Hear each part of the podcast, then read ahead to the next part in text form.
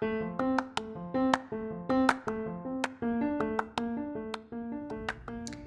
guys, welcome to the very last episode of Virtually Miss B's Room. That's right, we've come to the end of the book. Um, last week, I asked you, I guess it was the week before last? Time is a construct, anyway. I asked you a deceptively difficult question. I asked you about happiness and what it meant to be happy um, because we were talking about like Chris's vision of happiness. And some of you guys know, but I think a lot more of you were like, I'm not entirely sure just yet. So let me read you some of the responses. Oh, geez, Miss B. Honestly, if it wasn't for this English class, I wouldn't think too much about my happiness. That's my neighbor's dog barking right now. Because, as ironic as it seems, happiness is a sad topic.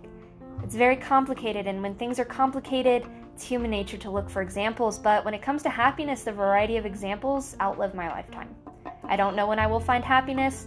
I'm happy right now, but I haven't found what truly makes me happy.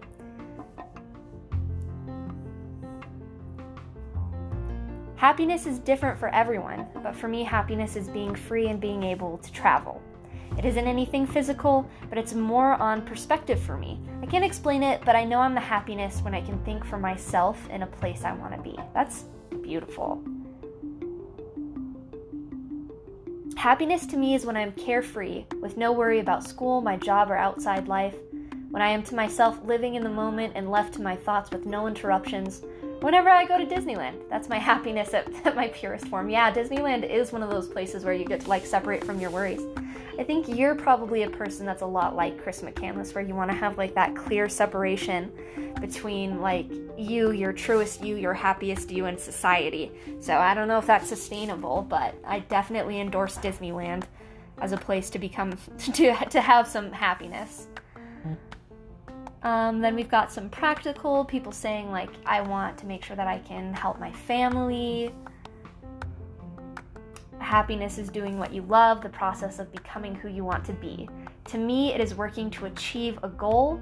The process that gets you there is exciting, especially when you start to succeed. So that's so beautiful and so optimistic. These are great, guys. This is making me this is making me really happy. Happiness looks for me a life with no worries. That is not gonna happen. I'll tell you right now. I I have I've had a couple of conversations with my friends about this where you always think that you'll be like less stressed out in the future or if you only change this thing or that thing you'll be less stressed but the fact of the matter is is you'll always find something to worry about like a lot of my friends look at high school and they're like oh man i wish i was in high school again where i didn't have to worry about rent or grad school or all of these other big things. And I look at you guys and you're worrying about big things too. Like it's all in your perspective. Like you, there isn't a period of time in your life where you're worry free, except maybe and hopefully retirement, should I ever get there. Wow. These are really beautiful answers, guys. I think a lot of them are along the same veins that we want like peace, less stress, um, we want to like achievement. We want success. Oh, this is this is great. Three dogs, myself alone in, Col- in a Colorado forest house thingy with many instruments, specifically a didgeridoo. Uh, I hope that you are not a woman because I learned while I was in high school that a didgeridoo is a fertility instrument.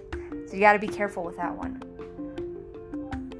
Happiness looks like being surrounded by the things I love while the birds are chirping. That's so beautiful. You guys have like a really very grounded perspective. This was really comforting. I should have read these earlier. Shoot. Okay, well, I will have a poem for you in a minute, but I wanted to talk to you a little bit about the end of this book. So, naturally, it's the last episode of the podcast, so I'm not going to ask you any questions, um, but I will say that I don't know, I kind of like this is where we get to like make our final judgment of Chris. So I might put up a question on Google Classroom just so that I can see for me. Um, maybe like I want like your final impression of Chris McCandless. Like, do you still feel the way about him that you did in the beginning, or did something change your mind? That's what we'll be looking for.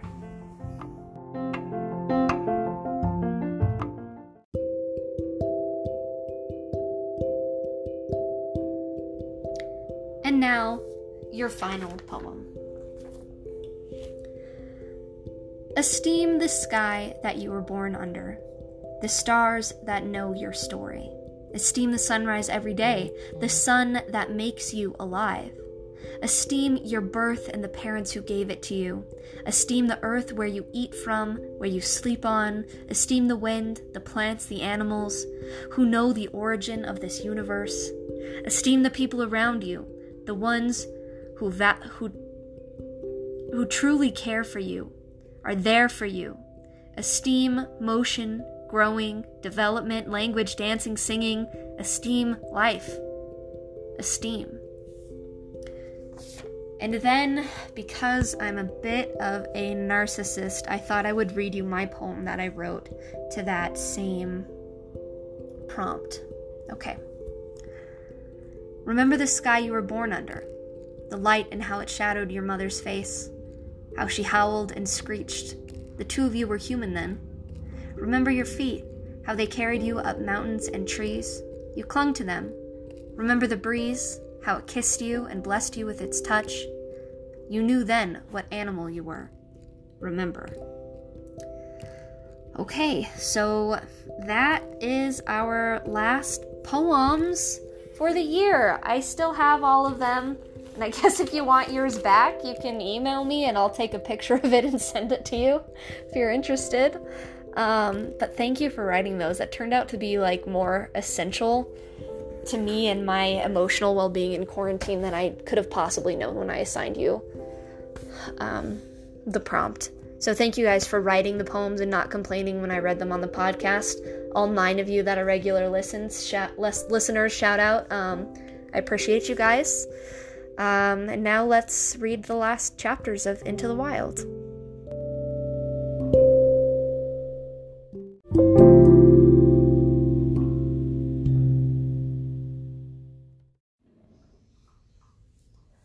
Chapter 17 The Stampede Trail.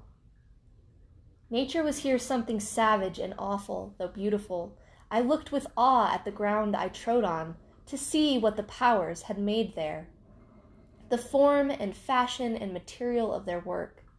It was that earth of which we have heard, made out of chaos and old night. Here was no man's garden, but the unhandselled globe it was not lawn, nor pasture, nor mead, nor woodland, nor lea, nor arabelle, nor wasteland. It was the fresh and natural surface of the planet Earth, and it was made for ever and ever to be the dwelling of man, we say, so nature made it, and man may use it if he can. Man has not to be, man was not to be associated with it. It was matter, vast, terrific. Not his mother earth that we have heard of, not for him to tread on or to be buried in. No, it were being too familiar even to let his bones lie there. The home, this of necessity and fate. There was clearly felt the presence of a force not bound to be kind to man.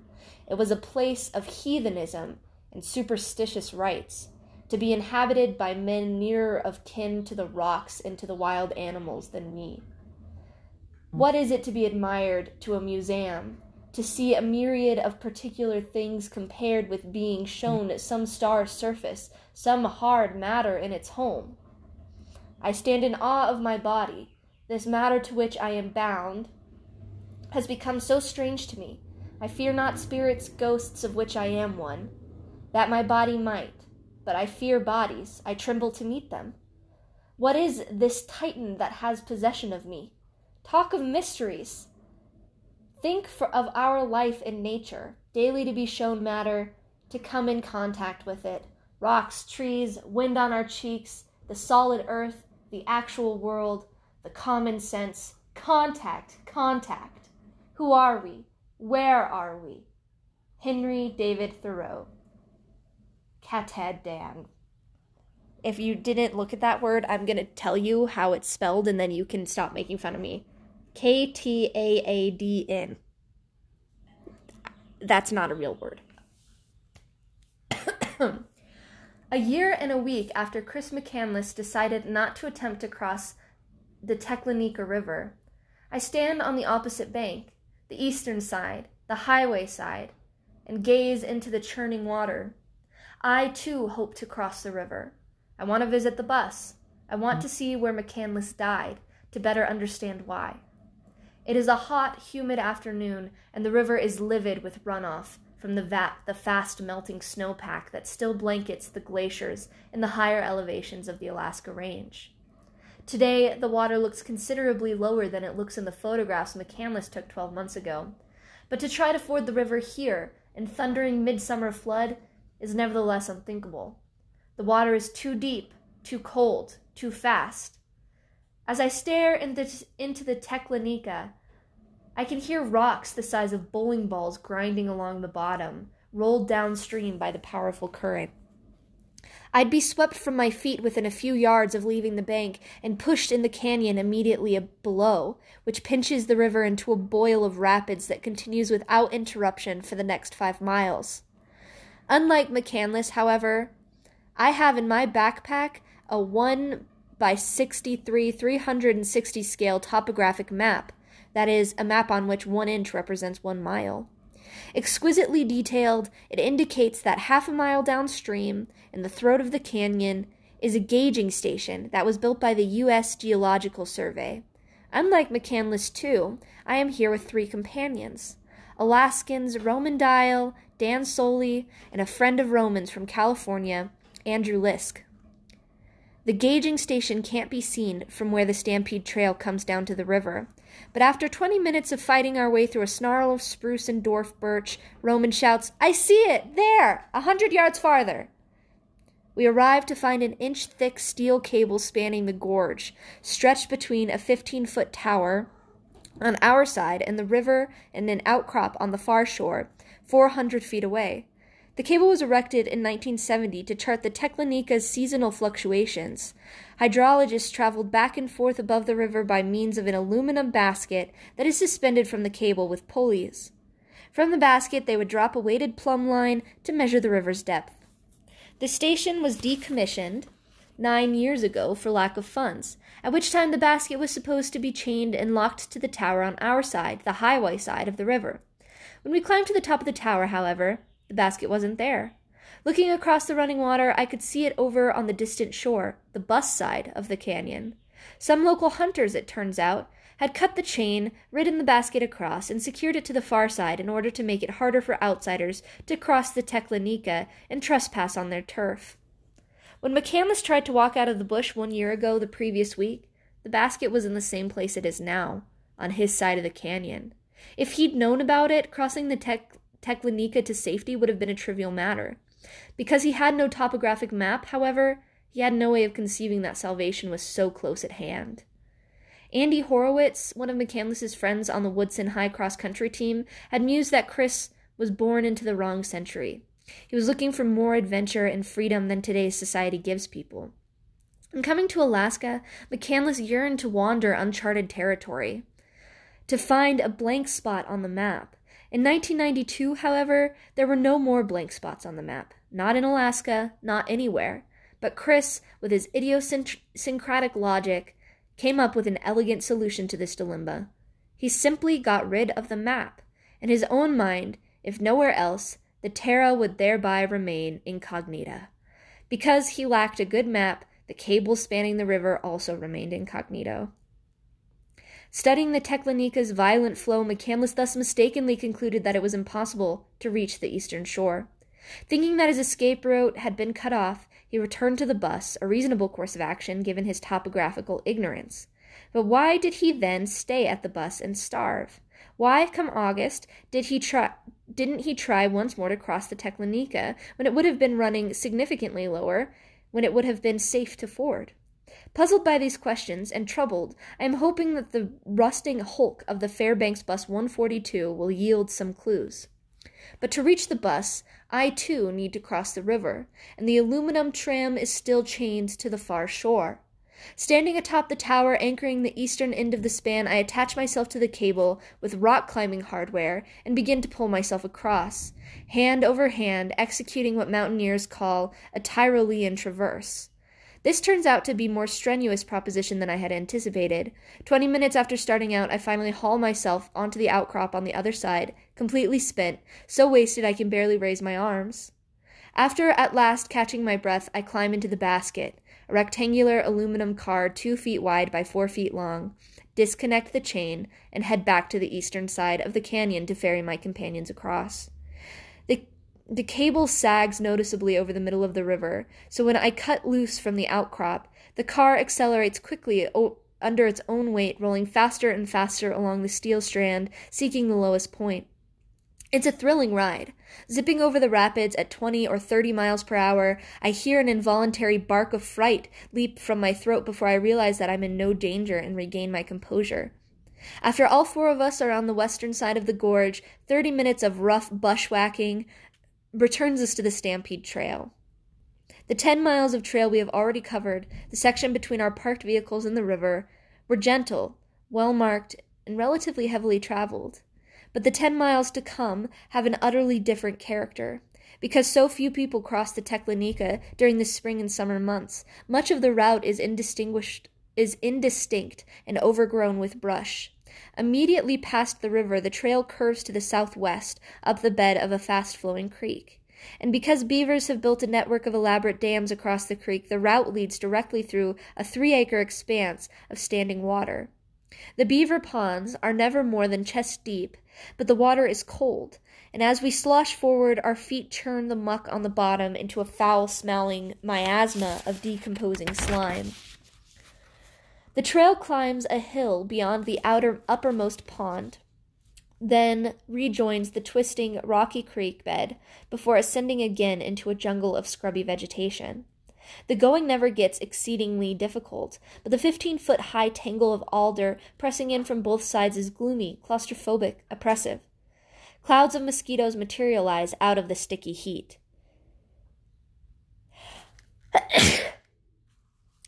Every few minutes, the instinct's piercing whine is supplanted by the boom of distant thunder, rumbling over the taiga from a wall of thunderheads rearing darkly on the horizon. Thickets of buckbrush leave a cross hatch of bloody lacerations on my shins. Piles of bear scat on the trail, and at one point a set of fresh grizzly tracks, each print half again as long as the size as a size 9 boot print, put me on edge. None of us has a gun.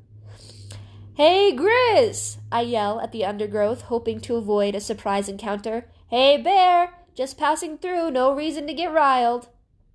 I've been to Alaska some 20 times during the past 20 years to climb mountains, to work as a carpenter and a commercial salmon fisherman and a journalist, to goof off, to poke around. I've spent a lot of time alone in the country over the course of my many visits, and usually relish it. Indeed, I had intended to make this trip to the bus by myself, and when my friend Roman invited himself and two others along, I was annoyed. Now, however, I'm grateful for their company. There's something disquieting about this gothic, overgrown landscape.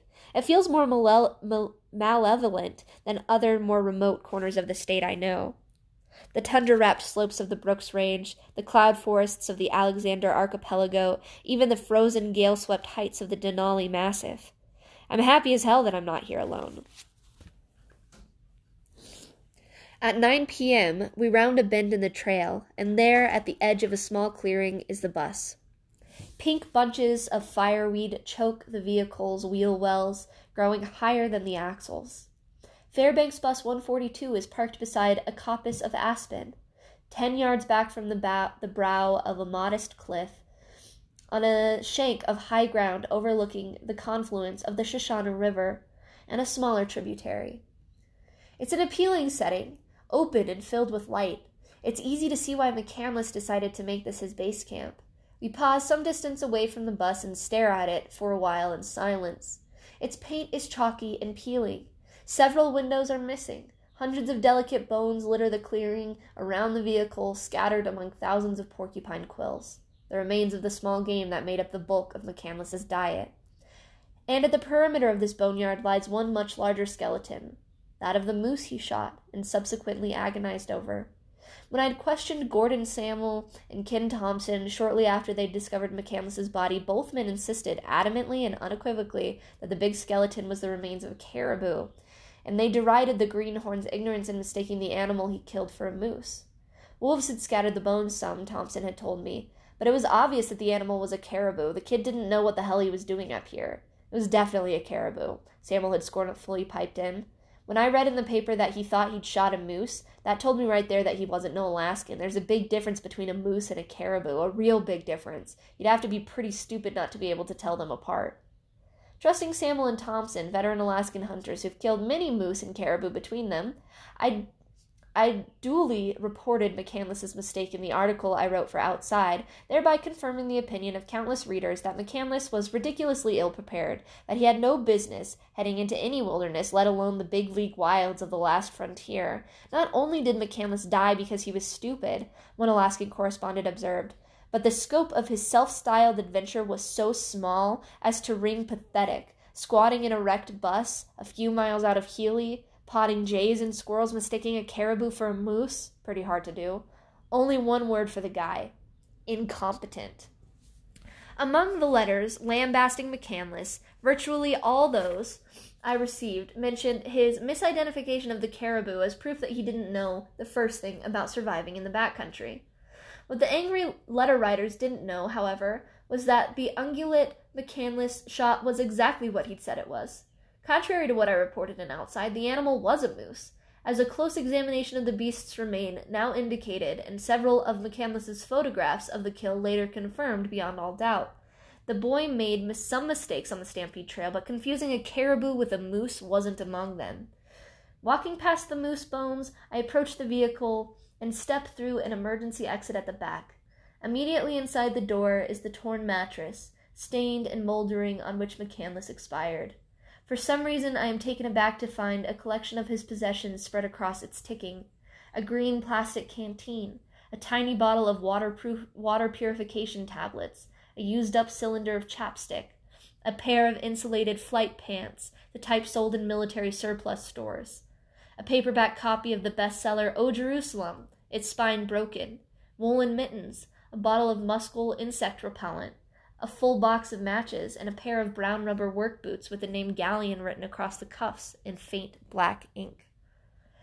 Despite the missing windows, the air inside the cavernous vehicle is stale and musty. Wow, Roman remarks. It smells like dead birds in here. A moment later, I come across the source of the odor a plastic garbage bag filled with feathers, down, and the severed wings of several birds. It appears that McCandless was saving them to insulate his clothing or perhaps to make a feather pillow.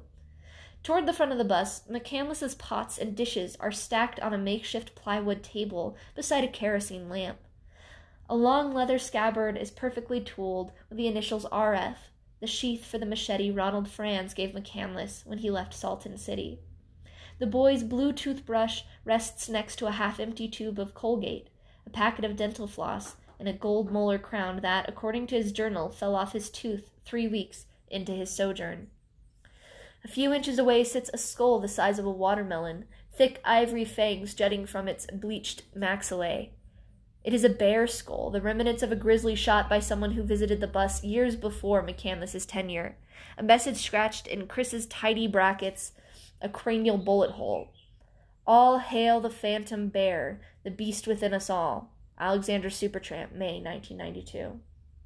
Looking up, I noticed that the sheet metal walls of the vehicle are covered with graffiti left by numerous visitors over the years. Roman points out a message he wrote when he stayed in the bus four years ago during a traverse of the Alaska Range. Noodle eaters en route to Lake Clark, 889.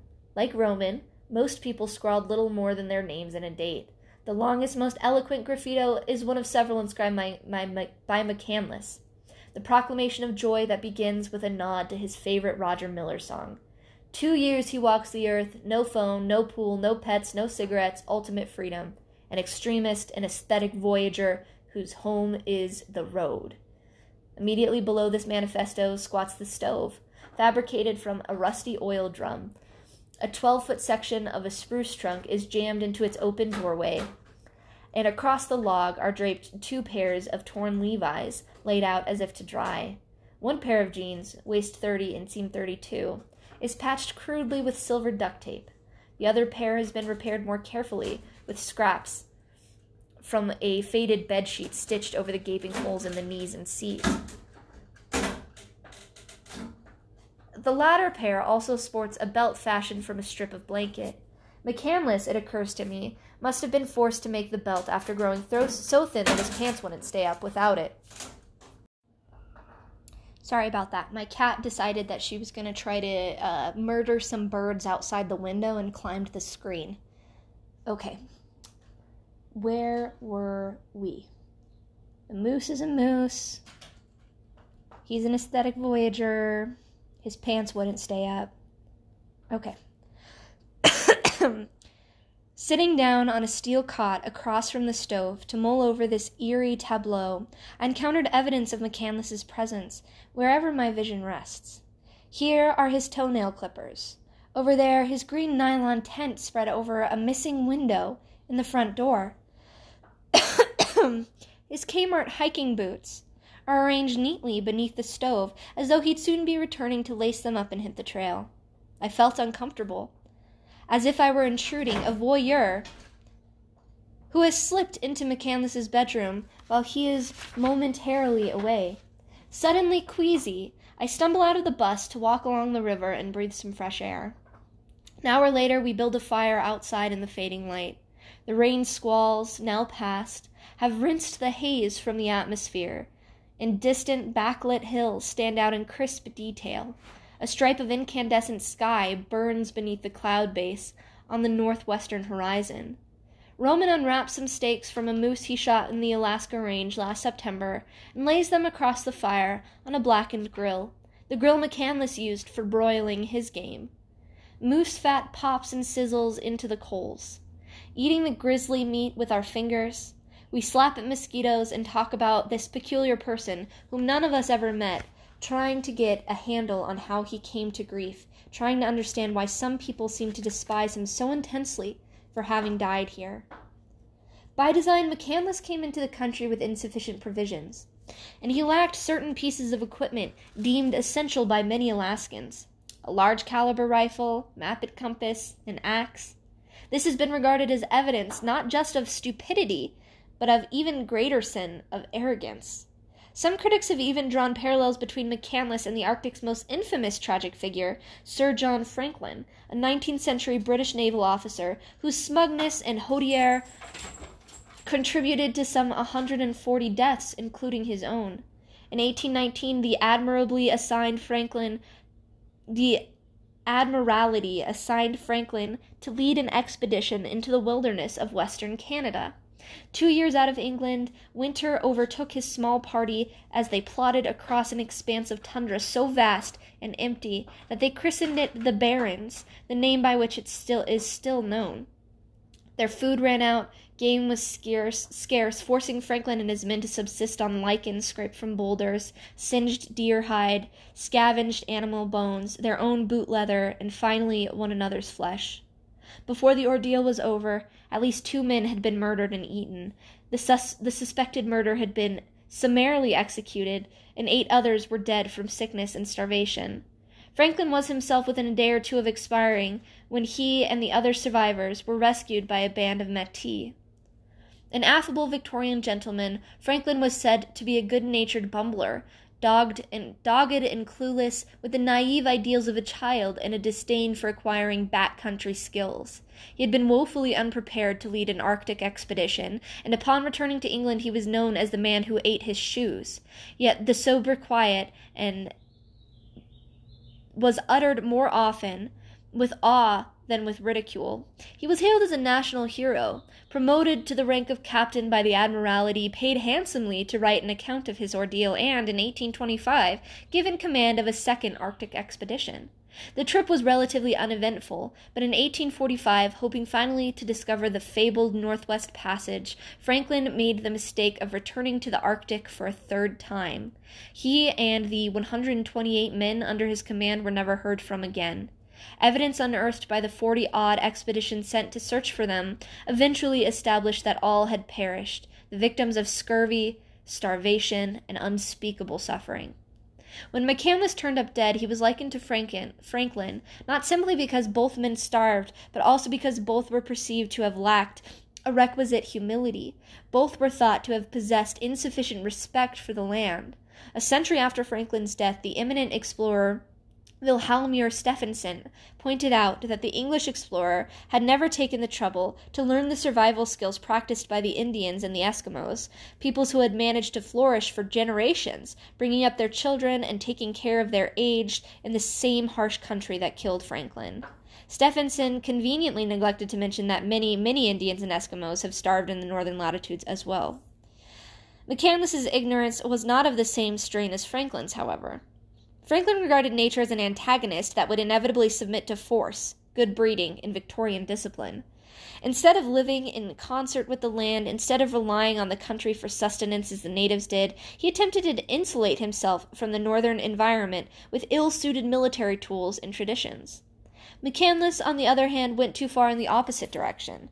He tried to live entirely off the country, and he tried to do it without bothering to master beforehand the full repertoire of crucial skills. It probably misses the point, though, to castigate McCandless for being ill prepared. He was green and he overestimated his resilience, but he was sufficiently skilled to last for sixteen weeks on little more than his wits and ten pounds of rice. And he was fully aware, when he entered the bush, that he had given himself a precariously slim margin of error. He knew precisely what was at stake. It was hardly unusual for a young man to be drawn to a pursuit considered reckless by his elders. Engaged in risky behavior is a rite of passage in our culture, no less than most others. Danger has always held a certain allure. That, in large part, is why so many teenagers drive too fast and drink too much and take too many drugs, and why it has always been so easy for nations to recruit young men to go to war. It can be argued that youthful daring. What on earth is this word? Daring do, during do, is in fact evolutionarily adaptive, a behavior encoded in our own genes. McCandless, in his fashion, merely took risk taking to its logical extreme. He had a need to test himself in ways as he found as as he was fond of saying that mattered. He possessed grand, some would say grandiose, spiritual ambitions. According to the moral absolutism that characterizes McCandless's beliefs, a challenge in which a successful outcome is assured isn't a challenge at all. It is not merely the young, of course, who are drawn to hazardous undertakings. John Muir is remembered primarily as a no nonsense conservationist and the founding president of the Sierra Club. But he was also a bold adventurer, a fearless scrambler of peaks, glaciers, and waterfalls, whose best known essay includes a riveting account of nearly falling to his death in 1872 while ascending California's Mount Ritter. In another essay, Muir rapturously describes riding out a ferocious Sierra gale, by choice, in the uppermost branches of a 100 foot Douglas fir. Never before did I enjoy so noble an exhilaration of motion. The slender tops fairly flapped and swished in the passionate torrent bending and swirling backward and forward, round and round, tracing indescribable combinations of vertical and horizontal curves, while I clung with muscles firm braced like a bobolink on a reed. He was thirty six years old at the time. One sus- suspects that Muir wouldn't have thought McCandless terribly odd or incomprehensible even staid Prissy Thoreau, who famously declared that it was enough to have traveled a good deal in Concord, felt compelled to visit the more fearsome wilds of 19th century Maine and climb Mount Katahdin.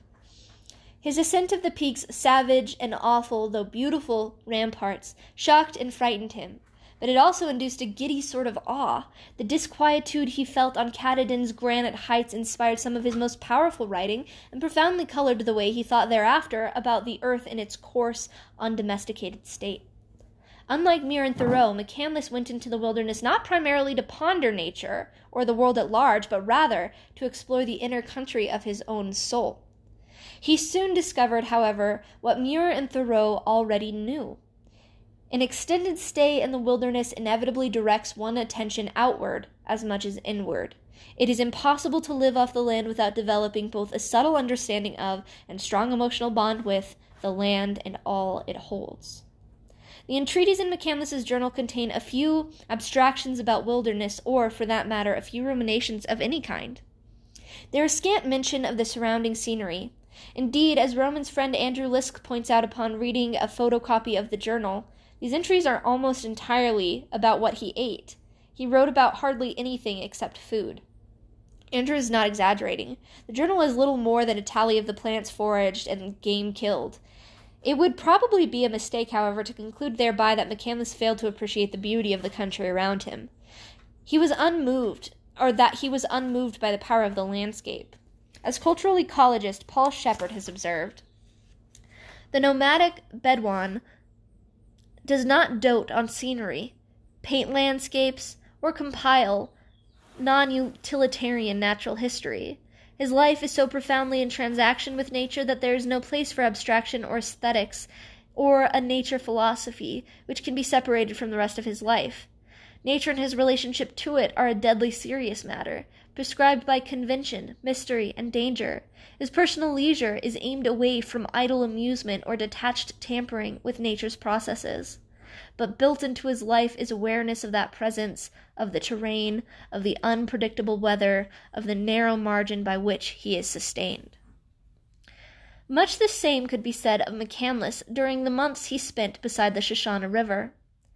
It would be easy to stereotype Christopher McCandless as another boy who felt too much, a loopy young man who read too many books and lacked even a modicum of common sense. But the stereotype isn't a good fit. McCandless wasn't some feckless slacker, adrift and confused, racked by existential despair. To the contrary, his life hummed with meaning and purpose, but the meaning he wrested from existence lay beyond the comfortable path. McCandless distrusted the value of things that came easily. He demanded much of himself, more in the end than he could deliver.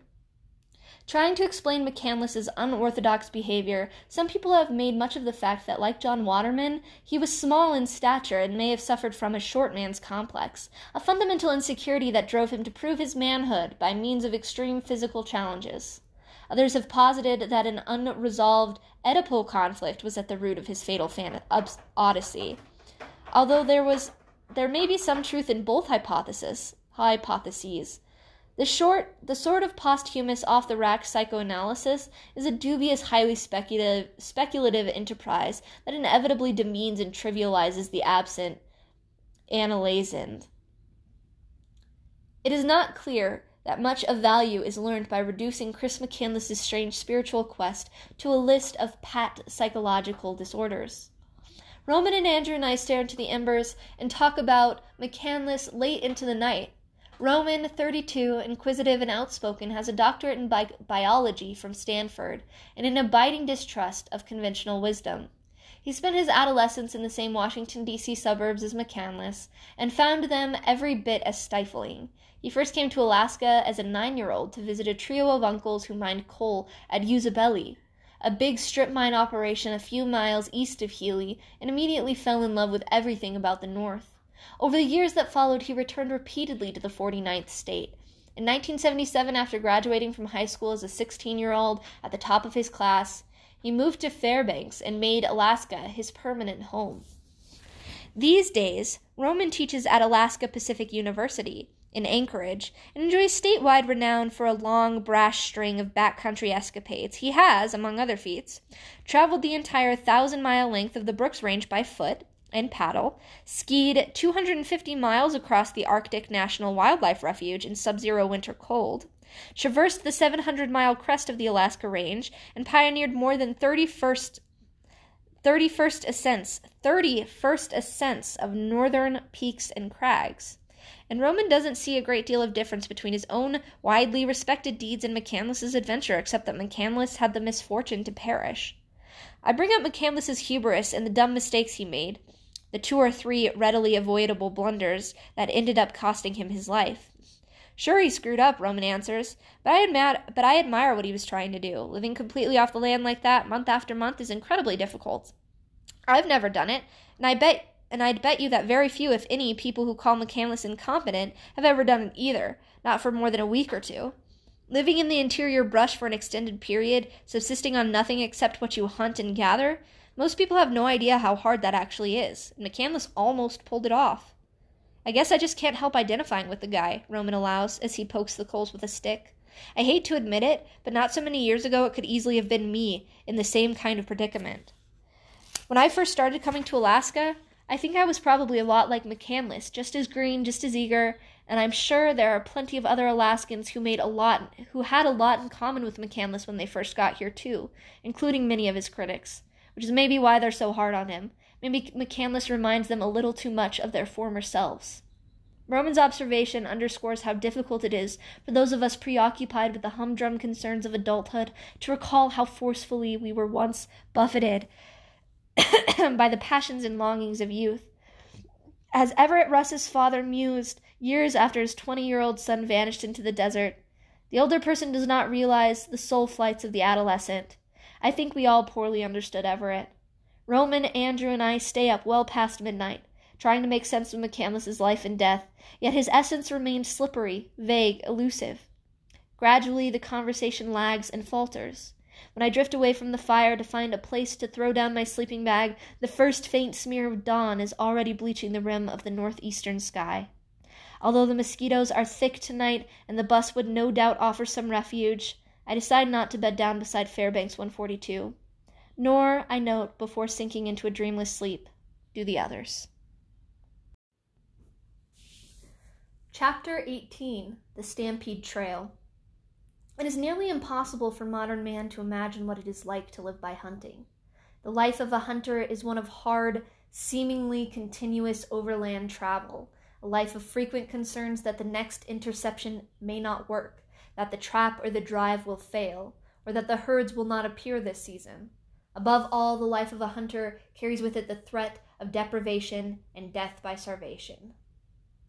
John M. Campbell, The Hungry Summer. Now, what is history?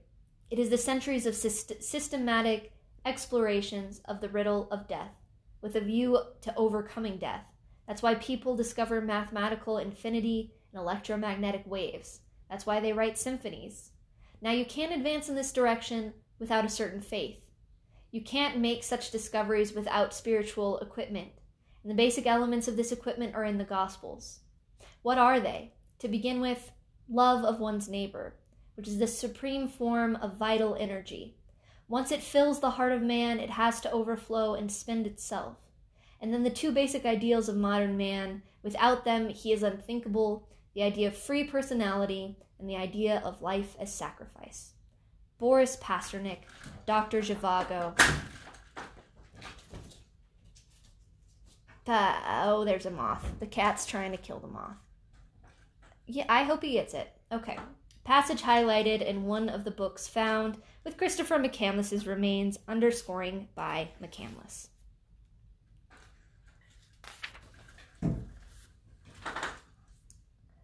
After his attempt to depart the wilderness was stymied by the Teklanika's high flow, McCandless arrived back at the bus on July 8th. It's impossible to know what was going through his mind at that point, for his journal betrays nothing. Quite possibly he was unconcerned about his escape routes having been cut off. Indeed, at the time there was little reason for him to worry. It was the height of summer, the country was a fecund riot of plant and animal life, and his food supply was adequate. He probably surmised that if he bided his time until August, the Teklanika would subside enough, for, enough to be crossed. Re-established in the corroded shell of Fairbanks 142, McCandless fell back into his routine of hunting and gathering. He read Tolstoy's The Death of Ivan Lynch, Ilyich, and Michael Crichton's Terminal Man. He noted in his journal that it rained for a week straight. Game seems to have been plentiful. In the last three weeks of July, he killed 35 squirrels, four spruce grouse, five jays and woodpeckers, and two frogs, all of which he supplemented with wild potatoes, wild rhubarb, various species of berries, and a large number of mushrooms. But despite this apparent munificence, the meat he'd been killing was very lean, and he was consuming fewer calories than he was burning. After subsisting for three months on an exceedingly marginal diet, McCandless had run up a sizable caloric deficit. He was balanced on a precarious edge. and then in late July he made the mistake that pulled him down. He had just finished reading Dr. Zhivago, a book that incited him to scribble excited notes in the margins and underline several passages. Laura walked along the tracks, following a path worn by pilgrims, and then turned into the fields. Here he, she stopped, closing her eyes, took a deep breath of the flower scented air, of the broad expanse around her. It was dearer to her than her kin, better than a lover, wiser than a book. For a moment she rediscovered the purpose of her life. She was here on earth to grasp the meaning of its wild enchantment, and to call each thing by its right name, or, if this were not within her power, to give birth, out of love of life, to successors who would do it in her place. Nature slash purity, he printed in bold characters at the top of the page. Oh, how one wishes sometimes to escape from the meaningless dullness of human eloquence, from all those sublime phrases, to take refuge in nature, apparently so inarticulate, or in the wilderness of long grinding labor, of sound sleep, of true music, or of a human understanding rendered speechless by emotion. McCandless starred and bracketed the paragraph and circled refuge in nature in black ink. Next to, and so it turned out that the only that only a life uh, similar to the life of those around us, merging with it without a ripple, is genuine life, and that an unshared happiness is not happiness, and that this is the most vexing of all, as he noted, happiness only real when shared. It is tempting to regard this latter notion as further evidence that McCandless's long, lonely sabbatical had changed him in some significant way. It can be interpreted to mean that he was ready, perhaps, to shed a little of the armor he wore in his heart, that upon returning to civilization he intended to abandon the life of, solitary, of a solitary vagabond, Stop running so hard from intimacy and become a member of the human community. But we will never know because Dr. Zhivago was the last book Chris McCandless would ever read. Two days after he finished the book on July 30th, there is an ominous entry in the journal. Extremely weak, fault of pot seed, much terrible, much trouble just to stand up, starving, great jeopardy. Before this note, there is nothing in the journal to suggest McCandless was in dire circumstances. He was hungry, and his meager diet had pared his body down to a feral scrawn of gristle and bone, but he seemed to be in reasonably good health. Then, after July 30th, his physical condition suddenly went to hell. By August 19th, he was dead. There have been a lot of conjecture about what caused such a precipitous decline.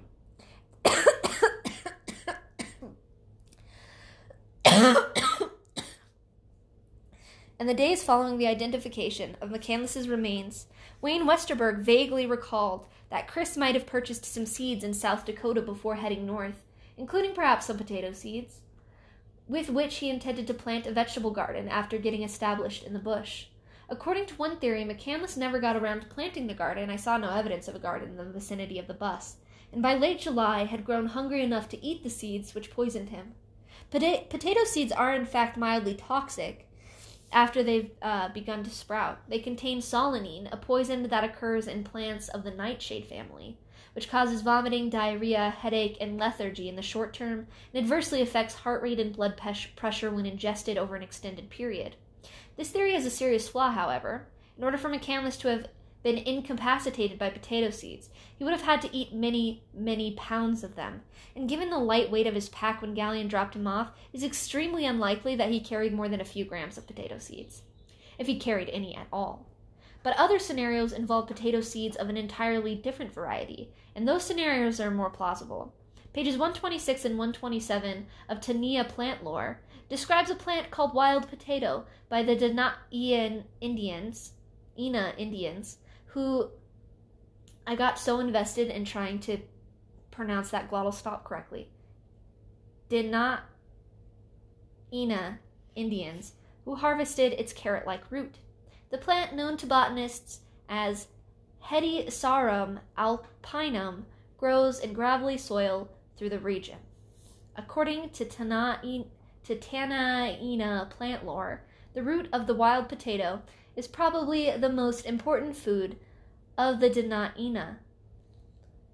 Other than wild fruit, they eat it in a variety of ways raw, boiled, baked, fried, and enjoy it especially dipped in oil or lard, in which they also preserve it.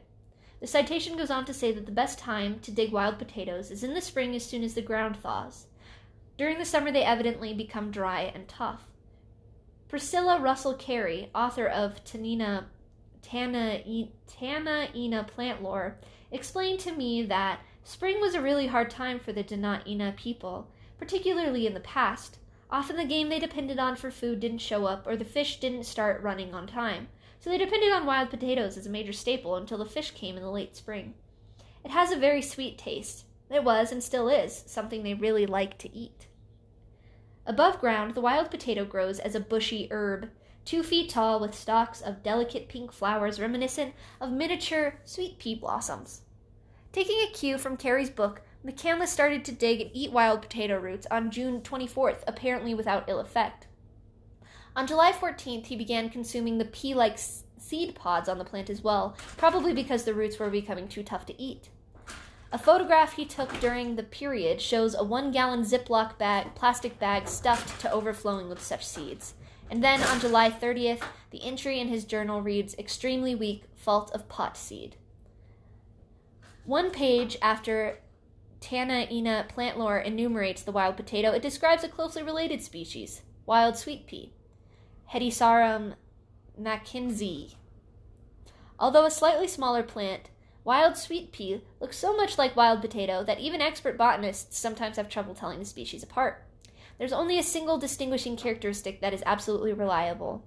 On the underside of the wild potato's tiny green leaflets are conspicuous lateral veins. Such veins are invisible on the leaflets of the wild sweet pea. Carey's book warns that because wild sweet pea is so difficult to distinguish from wild potato and is reported to be poisonous, care should be taken to identify them accurately before attempting to use the wild potato as food. Accounts of individual of individuals being poisoned from eating H. mackenzie are non existent in modern medical literature, but the Aboriginal inhabitants of the North have apparently known for millennia that sweet pea is toxic and remain extremely careful not to confuse H. alpinum with H. mackenzie. To find a documented poisoning attributable to wild sweet pea, I had to go all the way back to the 19th century annals of Arctic exploration. I came across what I was looking for in the journals of Sir John Richardson, a famous Scottish surgeon, naturalist, and explorer. He'd been a member of the hapless Sir John Franklin's first two expeditions and had survived both of them.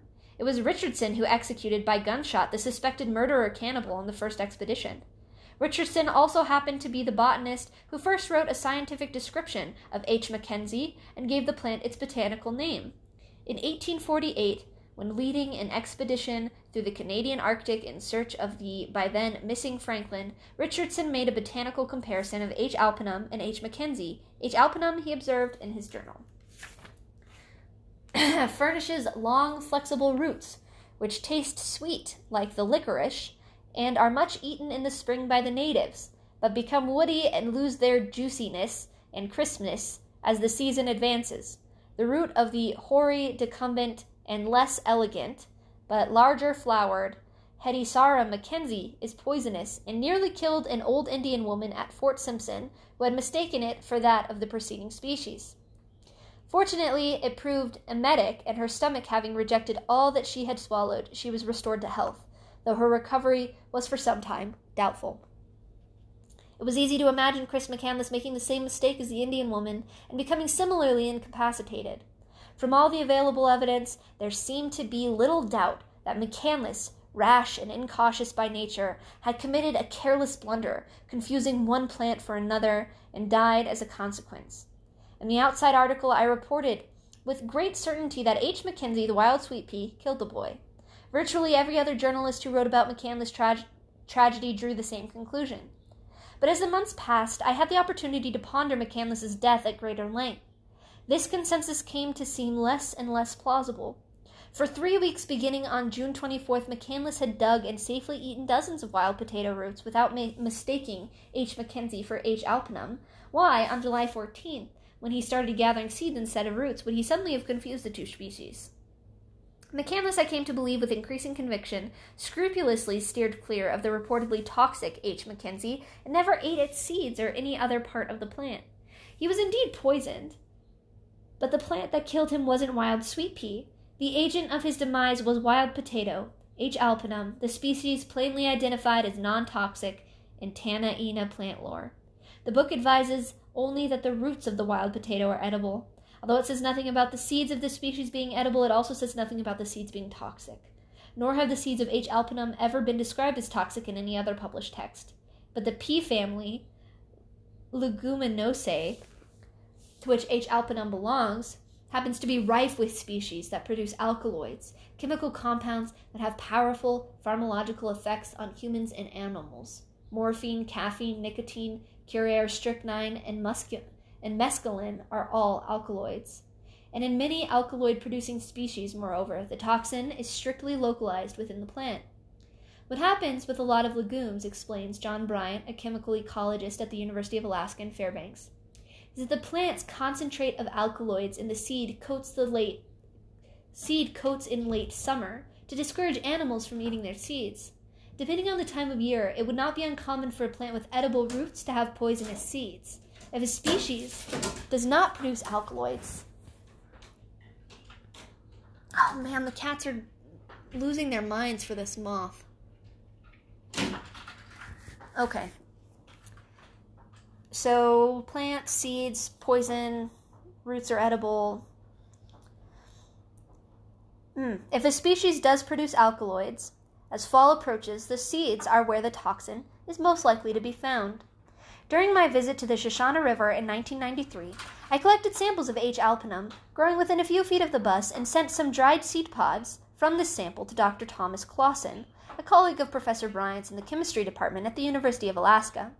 Although preliminary analysis by Clausen and a graduate student, Edward Treadwell, indicated that the seeds contained traces of an alkaloid, subsequent, more thorough testing turned up no indication of any alkaloids whatsoever, toxic or otherwise. I was baffled. Given the alarming, unambiguous entry in McCandless McCandless had scrawled in his journal on July 30th, I found it hard to believe that the enormous quantity of seeds he'd eaten just prior to that date played no role in his death. Long after the first edition of this book was published in 1996, I continued to puzzle over the absence of alkaloids in the seeds tested by Clausen and Treadwell. Over a period of several years, I doggedly sifted through, this, through the scientific literature, hoping to find a clue that would explain this conundrum. One afternoon, I came across an article titled Identification of Swanson Swansonsonine as a Probable Contributory to Mycotoxin in Moldy Forage. Mycotoxin toxincosis. The article described a fungus. Oh, so much Latin. Rhizoctonia leguminicola, which commonly grows as many on many species of legumes during the summer months in soggy climates. And R. leguminicola, as it turns out, is a variety of mold that produces a potent alkaloid called swainsonine a compound well known to ranchers and veterinarians as a killer of livestock. The literature of veterinary medicine is rife with cases of animals stricken by Swainsonine poisoning after eating damp forage contaminated with R. leguminicola. Upon reading further about the connection between R. leguminicola and Swainsonine, I had an epiphany wasn't the seeds of the wild potato that had done McCandless in. He was probably killed instead by mold that had been growing on those seeds. The dried seeds I'd sent Clausen and Treadwell had tested negative because they weren't moldy.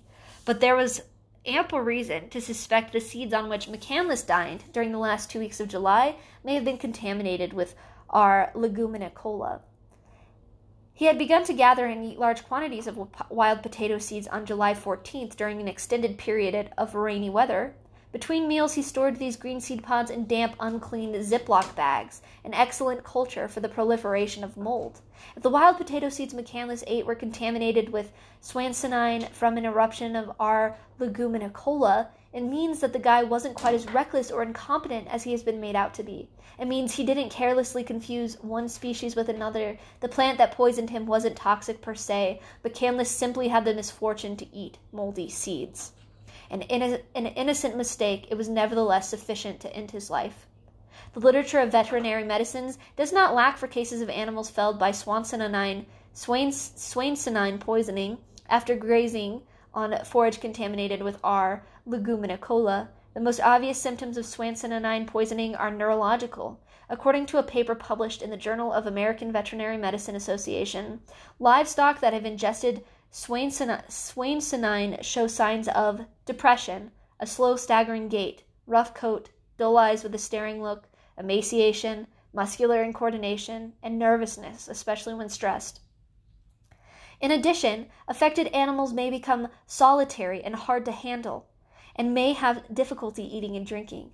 The effects of swainsonine poisoning are chronic. The alkaloid rarely kills outright. The toxin does indeed does the deed insidiously, indirectly, by inhibiting an enzyme essential to glycoprotein metabolism. It creates a massive vapor lock, as it were, in mammalian fuel lines. The body is prevented from turning what it eats into a source of usable energy.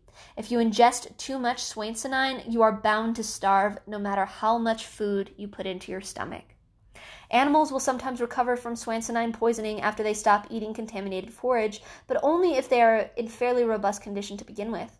In order for the toxic compound to be excreted in the urine, it has to bind with available molecules of glucose or amino acid.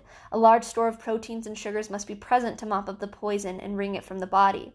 The problem, says Professor Bryant, is that if you're lean and hungry to begin with, you're obviously not going to have any glucose and protein to spare, so there's no way to flush the toxin from your system. When a starving mammal ingests an alkaloid, even one as benign as caffeine, it's going to get hit much harder by it than normally than it normally would because they lack the glucose reserves necessary to excrete the stuff. The alkaloid is simply going to accumulate in the system. If McCandless ate a big slug of these seeds while he was already in a semi-starving condition, it would have been a setup for catastrophe. Laid low by the moldy seeds, McCandless discovered that he was suddenly far too weak to hike out and save himself. He was now too weak even to hunt effectively, and thus grow weaker still, sliding closer and closer toward starvation. His life was spiraling toward the brink with an awful speed. There are no journal entries for July 31st or August 1st. On August 2nd, the diary says only terrible wind. Autumn was just around the corner, the temperature was dropping, and the days were beginning becoming noticeably shorter. Each rotation of the earth held seven fewer minutes of daylight and seven more of cold and darkness. In the span of a single week, the night grew nearly an hour longer. Day 100! Made it, he noted jubilantly on August 5th, proud of achieving such a significant milestone. But in weakest condition of life, death looms as serious threat. Too weak to walk out, have literally become trapped in the wild. No game. If McCandless had possessed a U.S. Geological Survey topographic map, it would have alerted him to the existence of a Park Service cabin in the upper Sushana River, six miles due south of the bus, a distance he might have been able to cover even in his severely weakened state. The cabin just inside the boundary of Denali National Park had been stocked with a small amount of emergency food, bedding, and first aid supplies for the use of backcountry rangers on their winter patrols. And although they aren't marked on the map, Two miles even closer to the bus are a pair of private cabins, one owned by the well-known Healy dog mushers Will and Linda Forsberg, and the other by an employee of Denali of Denali National Park, Steve Carwile, where there would have been some food as well. McCandless's apparent salvation, in other words, seemed to be only a three-hour walk upriver. The sad irony was widely noted in the aftermath of his death. But even if he had known about these cabins, they wouldn't have delivered McCandless from harm. At some point after mid April, when the last of the cabins was vacated as the spring thaw made dog mushing and snow machine travel problematic, somebody broke into all three cabins and vandalized them extensively. The food inside was exposed to animals in the weather, ruining it. The damage wasn't discovered until late July, when a wildlife biologist named Paul Atkinson made the grueling 10 mile bushwhack over the outer range from the road into Denali National Park to the Park Service shelter. He was shocked and baffled by the mindless destruction that greeted him. It was obviously not the work of a bear, Atkinson reports. I'm a bear technician, so I know what bear damage looks like. This looked like somebody had gone at the cabins with a claw hammer and bashed everything in sight. From the size of the fireweed growing up through the mattress that had been tossed outside, it was clear that the vandalism occurred many weeks earlier. It was completely trashed, Will Forsberg says of his cabin. Everything that wasn't nailed down had been wrecked. All the lamps were broken and most of the windows. The bedding and mattresses had been pulled outside and thrown in a heap. Ceiling boards yanked down, fuel cans were punctured, and wood stove and the wood stove was removed. Even a big carpet had been hauled out to rot, and all the food was gone, so the cabins wouldn't have helped Alex much even if he had found them. Or then again, maybe he did. Forsberg considers McCandless the prime suspect. He believes McCandless blundered upon the cabins after arriving at the at the bus during the first week of May, flew into a rage over the intrusion of civilization on his precarious wilderness, on his precious wilderness experience, and syst- systematically wrecked the buildings. This theory ex- fails to explain, however, why McCandless didn't then also trash the bus. Carwile also suspects McCandless. It's just intuition, he explains. But I get the feeling that he was the kind of guy who might want to see the wilderness free. Destroying the cabins would be a way of doing that. Or maybe it was his intense dislike of the government. He saw the sign on the Park Service cabin identifying it as such, assumed all three cabins were government property, and decided to strike a blow against Big Brother. That certainly seems within the realm of possibility. The authorities, for their part, don't think McCandless was the vandal.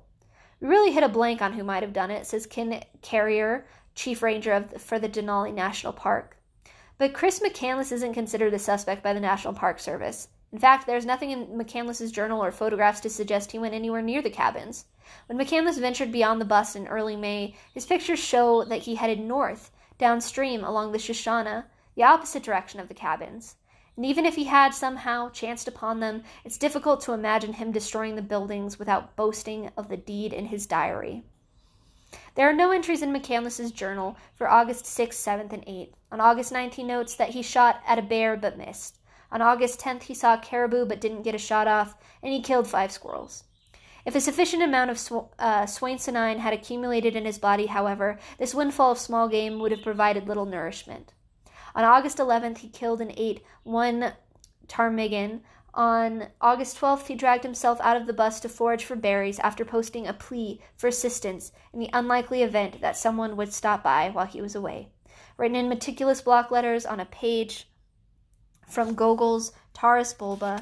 It reads SOS, I need your help. I am injured, near death, and too weak to hike out of here. I am all alone. This is no joke. In the name of God, please remain to save me. I am out collecting berries close by and shall return this evening. Thank you. He signed the note, Chris McCandless. August? Recognizing the gravity of his predicament, he had abandoned the cocky moniker he'd been using for years, Alexander Supertramp, in favor of the name given to him at birth by his parents.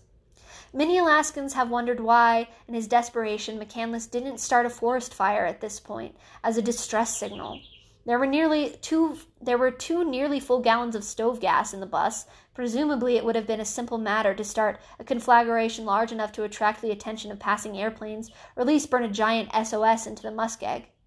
Contrary to common belief, however, the bus doesn't lie beneath any established flight path, and very few planes fly over it. Over the four days I spent on the Stampede Trail, I didn't see a single aircraft overhead, other than commercial jets flying at altitudes greater than 25,000 feet. Small planes did no doubt pass within sight of the bus from time to time, but McCandless would probably have had to start a fairly large forest fire to be sure of attracting their attention. As Carine McCandless points out, Chris would never, ever intentionally burn down a forest, not even to save his life. Anybody who would suggest otherwise doesn't understand the first thing about my brother. Starvation is not a pleasant way to expire. In advanced stages of famine, as the body begins to consume itself, the victim suffers muscle pain heart disturbances, loss of hair, dizziness, shortness of breath, extreme sensitivity to cold, physical and mental exhaustion. The skin becomes discolored. In the absence of key nutrients, a severe chemical imbalance develops in the brain, inducing convulsions and hallucinations. Some people have been brought back from the far edge of starvation, though, report that near the end the hunger vanishes, the terrible pain dissolves, and the suffering is replaced by a sublime euphoria a sense of calm accompanied by transcendent mental clarity. It would be nice to think McCandless experienced a similar rapture. On August 12th, he wrote what would prove to be the final words in his journal Beautiful blueberries.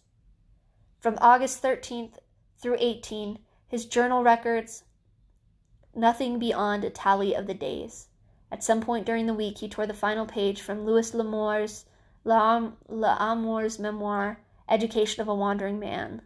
On one side of the page were some lines of L'Amour had quoted from Robinson Jeffers' poem, Wise Men and Their Bad Hours. Deaths of fierce meadow lark, but to die having made something more equal to the centuries than muscle and bone is mostly to shed weakness. The mountains are dead stone. The people admire or hate their stature, their insolent quietness. The mountains are not softened or troubled, and a few dead men's thoughts have the same temper. On the other side of the page, which was blank, McCandless penned a brief adios. I have had a happy life, and thank the Lord. Goodbye, and may God bless all. Then he crawled into the sleeping bag his mother had sewn for him and slipped into unconsciousness. He probably died on August 18th, 112 days after he walked into the wild, 19 days before six Alaskans would happen across the bus and discover his body inside. One of the last acts was to take a picture of himself, standing near the bus under the high Alaska sky, one hand holding his final note toward the camera lens, the other raised in a brave, beatific farewell. His face is horribly emaciated, almost skeletal. But if he pitied himself in those last difficult hours because he was so young, because he was alone, because his body had betrayed him and his will had let him down, it was not apparent from the photograph. He is smiling in the picture, and there is no mistaking the look in his eyes. Chris McCandless was at peace, serene as a monk gone to God.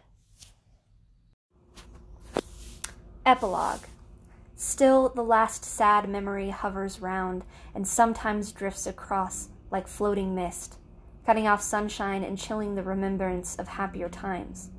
There have been joys too great to be described in woods, in words, and there have been griefs upon which I have not dared to dwell. And with these in mind, I say, Climb if you will, but remember that courage and strength are not without prudence, and that a momentary negligence may destroy the happiness of a lifetime. Do nothing in haste. Look well to each step, and from the beginning think what may be the end. Edward Whymper, Scrambles Amongst the Alps. We sleep to time's hurdy-gurdy. We wake if we ever wake to the silence of God. And then, when we wake in the deep shores of time uncreated, then, when the dazzling dark breaks over the far slopes of time, then it's time to toss things like our reason and our will. Then it's time to break our necks for home. There are no events but thoughts in the heart's hard turning, the heart's slow learning where to love and whom. The rest is merely gossip and tales for other times. Annie Dillard, Holy the Firm. The helicopter labors upward, thwack, thwack, thwacking over the shoulder of Mount Healy. As the alt- altimeter needle brushes 5,000 feet, we crest a mud colored ridge. The earth drops away, and a breathtaking sweep of taiga fills the plexiglass windscreen. In the distance, I can pick out the Stampede Trail, cutting a faint, crooked stripe from east to west across the landscape. Billie McCandless is in the front passenger seat. Walt and I occupy the back. Ten hard months have passed since Sam McCandless appeared at their Chesapeake Beach doorstep to tell them Chris was dead. It is time they have decided to visit the, ta- the place where their son met his end, to see it with their own eyes. Walt has spent the past 10 days in Fairbanks doing mm-hmm. contract work for mm-hmm. NASA, developing an airborne radar system for search and rescue missions that will enable searchers to find the wreckage of a downed plane amid thousands of acres of densely forested country. For several days now, he's been distracted, irritable, edgy. Billie, who arrived in Alaska two days ago, confided to me that the prospect of visiting the bust has been difficult for him to come to terms with. Surprisingly, she says she feels calm and centered and has been looking forward to this trip for some time. Taking a helicopter was a last minute change of plans. Billie wanted badly to travel overland to follow the Stampede Trail as Chris had done. Toward that end, she'd contacted Butch Killian, the Healy coal miner who'd been present when Chris's body was discovered, and he agreed to drive Walt and Billie into the bus on his all terrain vehicle. But yesterday, Killian called their hotel to say that the Teklanika River was still running high, too high, he worried, to cross safely, even with his ambitious eight wheeled Argo. Thus the helicopter. 2,000 feet beneath the aircraft skids, a mottled green tweed of muskeg and spruce forest now blankets the rolling country. The Teklanika appears as a long brown ribbon thrown carelessly across the land. An unnaturally bright object comes into view near the confluence of two smaller streams. Fairbanks Bus 142. It has taken us 15 minutes to cover the distance it took Chris four days to walk. The helicopter settles noisily onto the ground. The pilot kills the engine, and we hop onto sandy earth. A moment later, the machine lifts off in a hurricane of prop wash, leaving us surrounded by a monumental silence. As Walt and Billie stand ten yards from the bus, staring at the anomalous vehicle without speaking, a trio of jays prattles from a nearby aspen tree. It's smaller, Billie finally says, than I thought it would be. I mean, the bus. And then, turning to take in the surroundings, what a pretty place. I can't believe how much this reminds me of where I grew up. Oh, Walt, it looks just like the Upper Peninsula. Chris must have loved being here. I have a lot of reasons for disliking Alaska, okay? Walt answers, scowling. But I admit it, this place has a certain beauty. I can see what appealed to Chris. For the next 30 minutes, Walt and Billie walk quietly around the decrepit vehicle, amble down to the Sushana River, visit the nearby woods. Billie is the first to enter the bus. Walt returns from the stream to find her sitting on the mattress where Chris died, taking in the vehicle's shabby interior. For a long time she gazes silently at her son's boots under the stove, his handwriting on the walls, his toothbrush. But today there are no tears. Picking through the clutter on the table, she bends to examine a spoon with a distinctive floral pattern on the handle. Walt, look at this, she says. This is the silverware we had in the Annandale house. At the front of the bus, Billie picks up a pair of Chris's patched, ragged jeans and closing her eyes, presses them to her face. Smell, she urges her husband with a painful smile. They still smell like Chris. After a long beat, she declares, to herself more than to anybody else, he must have been very brave and very strong at the end not to do himself in. Billie and Walt wander in and out of the bus for the next two hours. Walt installs a memorial just inside the door, a simple brass plaque inscribed with a few words. Beneath it, Billie arranges a bouquet, a bouquet of fireweed, monkshood, yarrow, and spruce boughs. Under the bed at the rear of the bus, she leaves a suitcase stocked with a first aid kit, canned food, and other survival supplies, a note urging whoever happens to read it to call your parents as soon as possible. The suitcase also holds a Bible that belonged to Chris when he was a child, even though she allows, I haven't prayed since we lost him. Walt, in a reflective mood, has had little to say, but he appears more at ease than he has in many days. I didn't know how I was going to react to this, he admits, gesturing toward the bus. But now I'm glad we came. This brief visit, he says, has given him a slightly better understanding of why his boy came into the country. There's so much about Chris that still baffles him and always will, but now he is a little less baffled. And for that small solace, he is grateful. It's comforting to know Chris was here, Billie explains, to know for certain that he spent time beside this river, that he stood on this patch of ground. So many places we've visited in the past three years. We'd wonder if possibly Chris had been here, had been there. It was terrible not knowing, not knowing anything at all. Many people have told me that they admire Chris for what he was trying to do. If he'd lived, I would agree with them. But he didn't. There is no way to bring him back. You can't fix it. Most things you can fix, but not that. I don't know what you ever get. I don't know that you ever get over this kind of loss. The fact that Chris is gone is a sharp hurt I feel every single day. It's really hard. Some days are better than others, but it's going to be hard every day for the rest of my life. Abruptly, the quiet is shattered by the percussive racket of the helicopter, which spirals down from the clouds and lands in a patch of fireweed. We climb inside, the chopper shoulders into the sky, and then hovers for a moment before banking steeply to the southeast. For a few minutes, the roof of the bus remains visible among the stunted trees, a tiny white gleam in a wild green sea, growing smaller and smaller, and then it's gone.